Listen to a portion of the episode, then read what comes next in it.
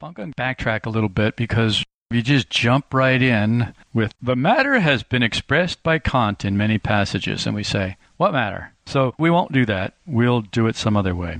We'll go back a paragraph. We'll start at the beginning of the paragraph. We cannot then be certain that what we see is the unchallengeable reality of things. We base this on the fact that the senses are unreliable. We cannot really depend on what we see. For example, the stars, and we see them in a certain place, or we look at the sun and we see it in a certain place, and it's really not there. They're really not there. They were there thousands of years ago, but they're not there now. And so, wherever they are, they are in reality where they are, but their reality is for them where they are. Our reality is for us where they are. Our reality is not their reality because our senses, our sense organs, especially sight, is unreliable because of the time it takes for light to pass through the ether to our eyes. And with the sun, we know that that's eight minutes. So when we look at the sun, we see the sun where it was eight minutes ago. The sun sees itself where it is right now, but we don't. We cannot then be certain that what we see is the unchallengeable reality of things.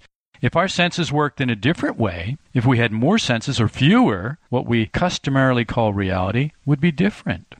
I know, well, we all know, a girl who was born blind, and her reality is different from our reality. She said to me one time, You know, people think that it must be terrible being blind because all you see is black, just blackness. She said, No, there's no blackness, there's nothing. Blackness is only relative to light. And if you have never experienced light, you cannot experience blackness. So her reality was entirely different from our reality. But we don't know that. We have no way of knowing that. We take all that for granted. And so we think we know when actually we don't know. And now the matter has been expressed by Kant in many passages, in one of which he says that if the subjective constitution of the senses in general were removed, the whole constitution and all the relation of objects in space and time, no, space and time themselves would vanish. And if our senses were changed, the appearance of objects would change. For as appearances, they cannot exist in themselves, but only in us.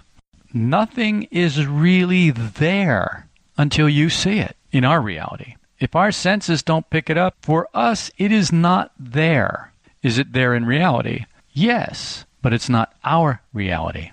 So, we cannot then be certain that what we see is the unchallengeable reality of things. He goes on to say, what objects are in themselves apart from all the receptivity of our sensibility remains completely unknown to us. So, what objects are in themselves, apart from all of our ability to receive them with our senses, is completely unknown to us. We know nothing but our mode of perceiving them, a mode which is peculiar to us. You know that dogs do not see colors. They don't have, I can't remember which it is, it's cones and rods. They don't have one. We have both. They don't have one. And so they don't see color. They just see in black and white. But they have smell-o-vision, so they can smell in technicolor. But they can't see color like we can see color. And so their world is entirely different from our world. They don't rely on their eyes as much as they rely on their noses. If we relied on our noses, well, we'd have a lot more bruises, scrapes, bumps, even than Jess. We'd have a lot more. But we rely on our eyes because our eyes bring us so much more than a dog's eyes bring them. We know nothing but our mode of perceiving, a mode which is peculiar to us and not necessarily shared by every being. What is it in us that begins to raise objections to this view of the relative reality of the visible world? We're firmly anchored to what the senses show us. Perceptible reality is the starting point of our thought. We begin thinking, we begin reasoning, we begin logic from perceptible reality, what we can perceive through our senses, which we have just seen are faulty and unreliable in almost every way apart from how we see it, and we share that. And we're not even sure we share that. We're not even sure that people see what we see when they look at something. And we're darn sure that people don't hear what we hear when they hear something. It was so funny. Connie and Steve were talking the other day. I think it was Sunday. And they were talking, and Connie was telling her experience of something. Now, they were both in the same room at the same meeting with the same people. Connie told her experience of it, and Steve said, Wow, I didn't get that at all. And so Connie then tried to explain it more. And Steve said, That's not the way I saw it. As if, if she kept on explaining it, he would see it that way, because that's what we do. We try to get people to agree with our perception. And what that does is that validates our perception, which really validates us, our prejudices, our pictures, our associations, our arguments, and our insanity. If we can get other people, we can get enough people to agree that what we saw is what happened, then it proves that we're not insane. It proves that anyone who didn't see that is insane.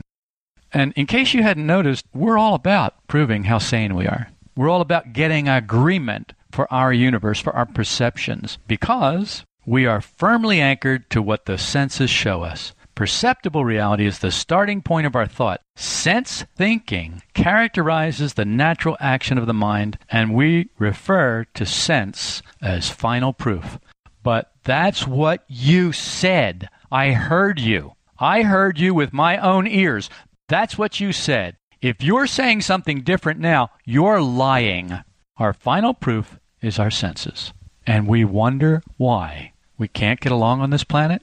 We wonder why we have billions and billions and billions of dollars stockpiled in nuclear weapons to prove that the final proof of anything is what we think. Sense thinking, based on our perception. I perceive you as an enemy, therefore I have to have billions of dollars worth of atomic weapons to blow you off the face of the planet and anyone related to you or living near you because you're the enemy. My senses have told me that, and I believe them, and all of my thought is based on that.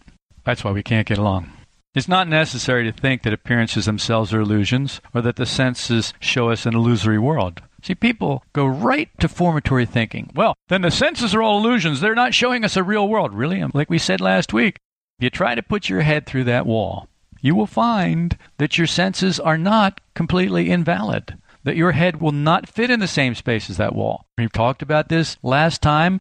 When you're a child, one of the first things you learn is that your head won't fit in the same space that something else is occupying, like a table or a floor or a wall or whatever. We learn that by trying to put our head in the same space. And the pain of that starts to get through to us. And then we stop trying, which is really wise when you think about it. So the senses are not invalid. So it's not necessary to think that appearances themselves are illusions or that the senses show us an illusory world. They show us part of reality, but only a part. It's not the starting point of illusion, rather, the taking of appearances for all ultimate reality and the belief that sense perception is the sole standard of the real. So, what is it? Is not the starting point of illusion, rather, taking of appearances for all ultimate reality and the belief that sense perception is the only standard of the real? Yes, that's it. The seen world is real, but it doesn't embrace reality. The example the sun. The seen sun is not there. It is eight minutes away from there, but we perceive it as there when it's actually not there. So the reality, what is real, is not embraced by our perceptions because our perceptions show us something that is not the reality. It's built out of invisible realities which surround it on every side our whole reality is built on invisible realities all around us. And we're only seeing a fraction of that. So we see a fraction of reality. But for us, it is total reality, and all of our thinking is based on that, and it's flawed. If you were looking at it logically, you would have to say the premise is wrong. Therefore, any conclusion that we come to based on that premise must be incorrect. If you have a false premise and you logically go step by step from the false premise, you must come up with a false conclusion. And so, we start off with a false premise and then wonder why we come up with false conclusions. But of course, we don't really wonder why we come up with false conclusions. We have to question ourselves first. That's not something we readily do because of the sense based mind, sense thinking.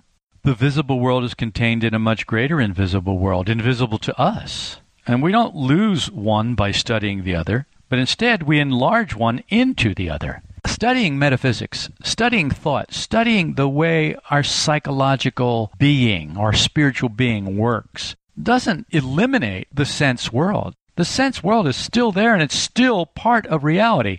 It's just that now our reality has expanded, our consciousness has expanded. That is the purpose of this to expand our consciousness, to become aware of things that we are not now aware of. But I don't want to. It makes my head hurt. It's too complex. Can't we just watch a movie? Yes, you can. Rex and James came over today, and I was reading something to them. To them. I thought I was reading to them, and I turned around and I said, What, what do you think, James? He says, Oh, I wasn't paying any attention. I said, What are you doing? He said, well, I'm texting and checking my email. I said, So you're here. How often do you come here? He said, Once a week, usually. I said, How much time do you spend here? He said, An hour. And I said, An hour? Am I really that boring to you that 10 or 15 minutes seems like an hour? I said, Rex, how often are you usually here? He says, Maybe 20 minutes. I said, So let's be generous and say 20 minutes. 20 minutes seems like an hour to you with me? He just looked at me. What could he say? You know, it's like, oh man, why does he have to say things like this? Why does he have to ask these kinds of questions? Why doesn't he just leave me alone? No wonder I'm bored. No wonder I want to get out of here. He's making me think. That's how we are. He was texting. He was being somewhere else.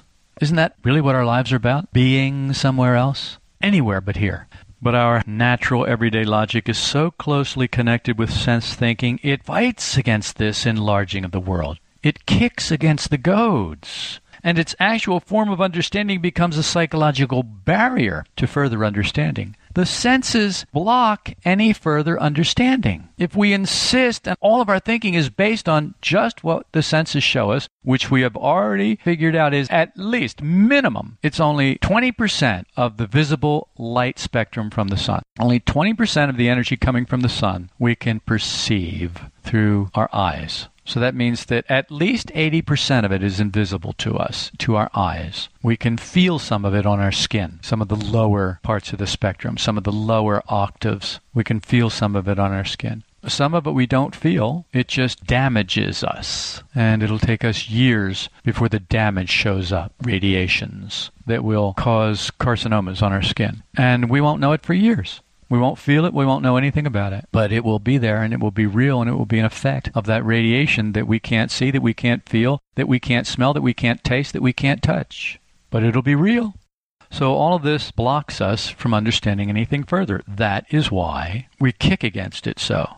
If we could, in some unknown way, apprehend the totality of things apart from the senses, we would, according to many early authorities, perceive the universe as the unity that its name originally implies. Universe, unity. Its name implies that it's all connected, that it's all one, that it is a unity of being. We don't see it that way because our senses won't allow it. They are so limited that we can't. And yet, remember the example that I used, I think it was Sunday in our thing, I think it was Ouspensky and the ashtray he saw in the ashtray everything and how scary it was? This is the same thing. If we could see, many early authorities perceived the universe as the unity that its name originally implies. If the senses were eliminated, the world would appear as a unity. That comes from Sufi literature. If the senses were eliminated, the world would appear as a unity. An example of the experiencing of the universal as a vast coherence will be given later. Now, the senses split up the totality of things. And in following their evidence, we collect an enormous quantity of little separated facts. Let's go back to white light refracted into colors. separates the white light, and we see it in colors. But it's actually all unified in one light. And if we didn't see it in colors, we would see it as a unity, as one light. We forget that they are all merely little bits of one gigantic system. These little facts intoxicate us easily. They make us drunk. And when you're drunk, you're stupid. You just think you're smart when you're drunk. Connie said to me today, some guy, some drunk, ran over a woman in a crosswalk. And he said, I just don't understand it. I drive drunk all the time and it's never happened to me before. My retort was, I heard a statistic the other day. They said that before you get your first DUI, statistics have shown that you have driven drunk 80 times before you got caught that one time. So the guy makes perfect sense. I drive drunk all the time. I drove drunk 80 times and never ran anybody over in a crosswalk. How could this happen? If you lost one out of 80 times in Las Vegas, do you think they could get you out of there? Think about it. They couldn't get you out of there. You would live there. because you'd be winning 79 times. Actually, you'd be winning 80 out of 81 times. Hopefully, after you get your first DUI, the next few are easier to get. I don't know, but I hope that that's the way it is. I hope that after you get your first one, they get easier to get. If not, well, it doesn't matter anyway. I don't drive drunk, so I don't really have to worry about that. But I do every once in a while. I mean, not very often, but occasionally I get in a crosswalk. So I guess I do have to worry about that. No, I don't have to worry about it, but it is something I might want to think about from time to time. And I do drive. If you drive, you may want to think about that. You know, there are people out there driving drunk and they can just run into you. It affects us all. And we're right back to the unity of the universe. Well, what does that drunk driver have to do with me? Well, nothing until he hits you, and then everything. But I love that. If the senses were eliminated, the world would appear as a unity. Right now, the senses split up totality of things. We follow their evidence, collect an enormous quantity of little separated facts, forget they're all little bits of a gigantic system, and then we get drunk with all those little facts. We don't merely think that we have discovered something, but created it. We forget. We start out from an already prepared and connected world which lies behind any little facts that we can discover about it. Look at how egotistical people get over discovering something. Hello, I discovered an asteroid and they named it after me. That asteroid has my name on it. I wrote a paper about that and now I want a prize. You see how we get all puffed up and crazy over this idiocy? Wow, you discovered a whole asteroid all by yourself? Oh no, no, not all by myself. I had Galileo to thank for that with the telescope, and then Hubble, and then this guy and that. In fact, there were thousands of people. Well, then you're going to share the credit with them. Why, no! Not at all. I'm not going to share the credit with them. It's going to go right to false personality. It's going to go right to me. We start off from an already prepared and connected world. We too easily forget that we start from a given world. The little facts seem to explain things, to do away with mystery, so that in our conceit we begin to think in a certain way. Seeing life as a question of innumerable little facts, and human existence is something that can be regulated by facts. This is what has led to empirical science, to theories that we call fact to saying when the Big Bang happened and then all this started. That's not a theory, that's a fact. That's the way the religion of science presents it as a fact. An immense quantity of labor is expended in collecting more facts, till it seems as if this gathering of facts were going to replace all real life and living experience. There are some people who never get out of the laboratory, who never get out of what is that thing in uh, is it Switzerland where they got that where they're smacking the atoms together trying to find the God particle. Well, they found it, and you know what they figured out? Darn, we just spent forty gajillion dollars to find the God particle, and that wasn't it. Our theory was wrong. Okay, then. If you were trying to get investors for a movie and you failed that hugely, you'd never make another movie.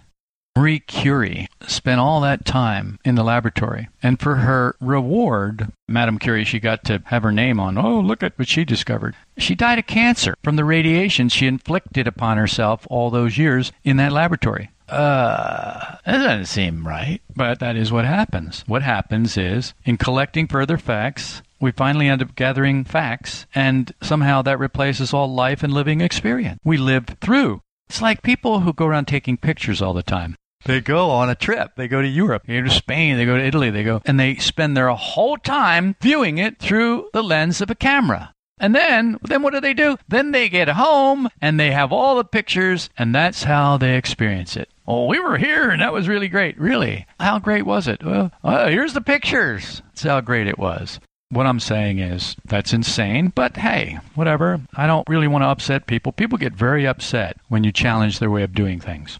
People get very upset when you challenge their way of thinking. People get very upset when you tell them that their reality is only a sliver of reality, that it's closing out, blocking the rest of reality, and they'll never know the whole of anything because inherent in their way of thinking is a barrier to the knowing of everything because you already believe you know everything. Talk about conceit. I think that's what he said conceit. It's our conceit. The search for facts began with the study of the outer phenomenal world with the sense world, with science. It made truth seem to be only outside of ourselves. Where do we look for the truth? What did Mulder always say? The truth is out there. What is it the metaphysicians and the Sufis and the Buddhas, what are all these people saying? What did Jesus say? The kingdom of God is within you. The truth is in you. Where's everybody looking? Out there. The truth is out there. Science gave us that gift.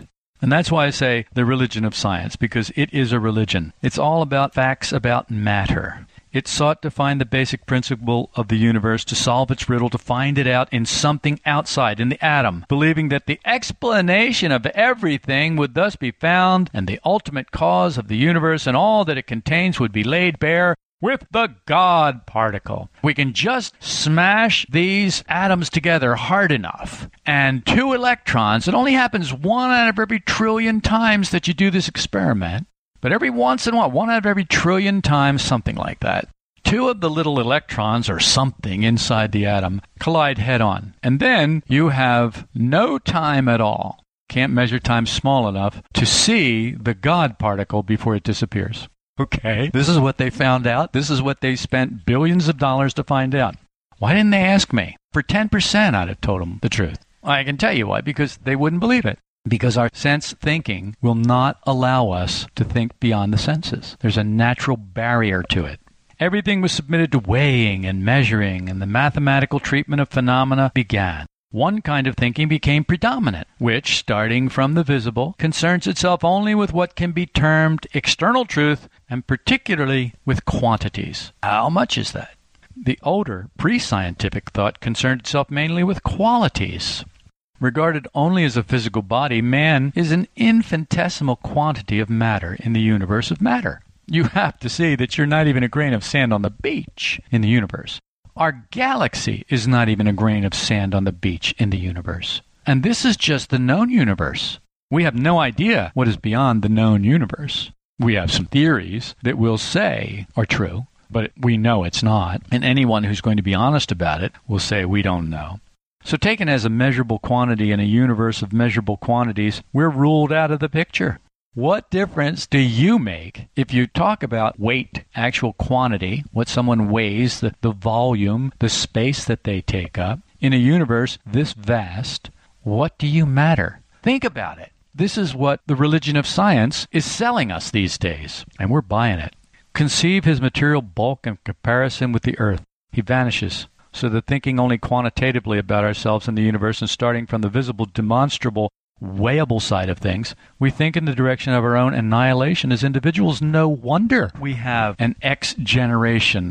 No wonder we have a generation of people who have what's the point? What's the point? Where else could this religion lead us? When you are nothing and there's no hope of ever being anything. No matter how fat you get at McDonald's, you're still not going to weigh enough to matter. Not in the universe. No matter how many little old ladies you run over and kill in crosswalks, you're still not going to matter in the universe. Not according to this, not quantitatively. That's depressing, isn't it? I mean, I can understand why they would be depressed. Man is composed of qualities. These don't lend themselves to measurement or to mathematical treatment, save fictitiously. It's impossible to say of a man, let his courage equal X and his capacity for affection equal Y and in this way represent him in mathematical symbols. With the increasing predominance of external over internal truth, all that truly belonged to man came to be looked upon as a secondary and unreal, and the primary and real field for investigation was held to lie in that which existed independently of man's mind in the external world. In other words, we looked at guys who had knowledge of man's spirituality and psychology as idiots because they were wrong about the dome over the earth. They were wrong about the earth being a flat surface. They were wrong about those things. Clearly, those idiots couldn't tell us anything that made any sense about anything. So we threw them all out. And the new idiots became the scientists, the high priests of that religion of empirical knowledge and proofs. Do I sound like I'm ranting? Just a little? No? Then you agree with me. That's really sad. See, see, here's when I don't sound like I'm ranting. When you agree. Anybody who doesn't agree, that maniac's ranting. The transition between the quantitative and qualitative standpoints is well expressed in the following passage. Till the time of Galileo, which was the 17th century, it had always been taken for granted that man and nature were both integral parts of a larger whole. In other words, something like, we're all part of the organic film that coats this planet, and this planet needs it, and the solar system needs it, and the galaxy needs it, and the universe needs that. So we're all part of that. We're all part of this integral whole of the universe, unified universe, in which man's place was the more fundamental.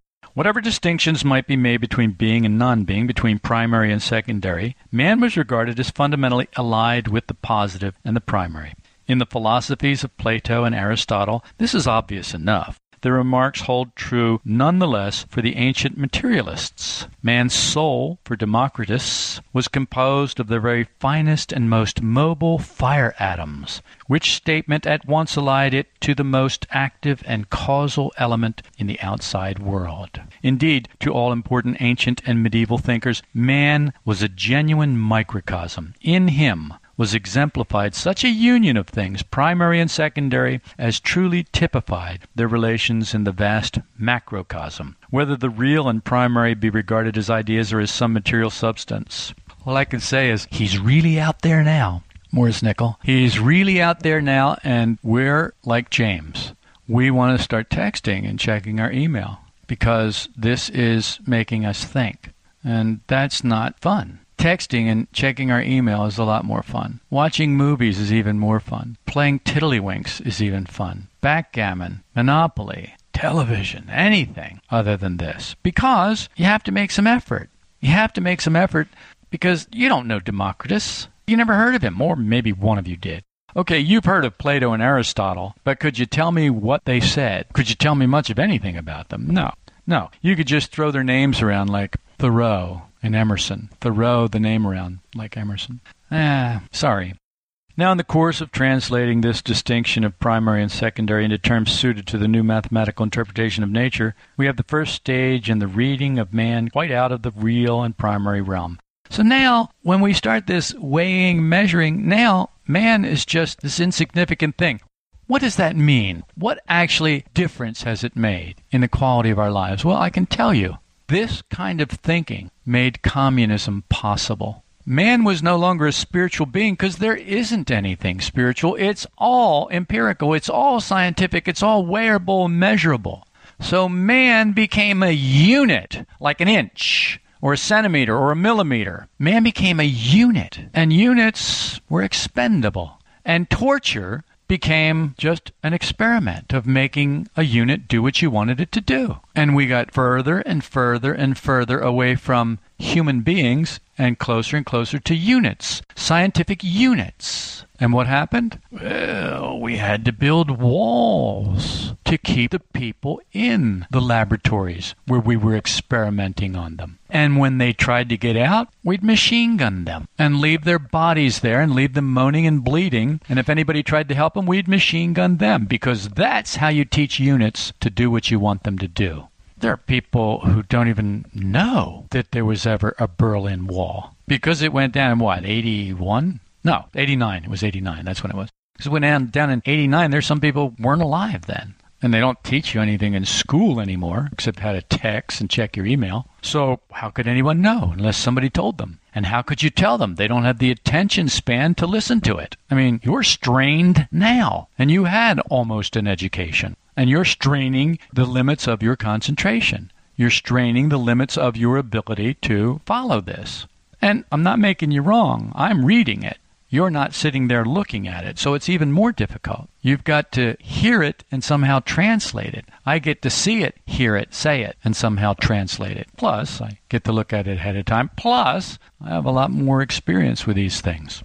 Obviously, man was not a subject suited to mathematical study. His performances couldn't be treated by the quantitative method, except in the most meager fashion. His life was a life of colors and sounds, of pleasures, of griefs, of passionate loves, of ambitions and strivings. So the real world must be, it was thought, the world outside of man, the world of astronomy, the world of resting and moving terrestrial objects. That came from E. A. Burtt, The Metaphysical Foundations of Modern Physical Science, since ultimate truth and reality were sought in something outside man, investigation naturally passed into the world of atoms. Makes perfect sense. If the truth is out there, why would you want to look in you? It doesn't make any sense to look where the truth isn't. But the atom turned out to constitute no simple, easy, and non ethical basis for the explaining away of the universe. After the atom, they had to find the proton, the neutron. After that, they had to find quarks. Now they have to find the God particle. Now that they find the God particle, they think, oh, I think there are five God particles. So now there are five God particles. See, now any metaphysician would instantly go to, well, you'd do a lot better with either three or seven God particles because that makes more sense. It's more in line with the laws that we know that 12, 7, the octave, 3, the law of 3, a triad, so it would be a lot more sensible to look in that direction. But no, no, that's not what we do because all of that, that Plato and that Aristotle and that Jesus and that Buddha and that Gandhi and all that stuff, that's never going to tell us the truth. The truth is not inside you. The truth is in the atom. If we could just split it down, then we have to split it again, then we have to split it again, and we have to split it again. And we get at the subatomic level, and what do we find? Oh, crap. Nothing is the way we thought it was going to be one thing can be in two places at once. And then it can disappear and be no place, and then it can reappear someplace else and someplace else, miles apart at the same time. One thing.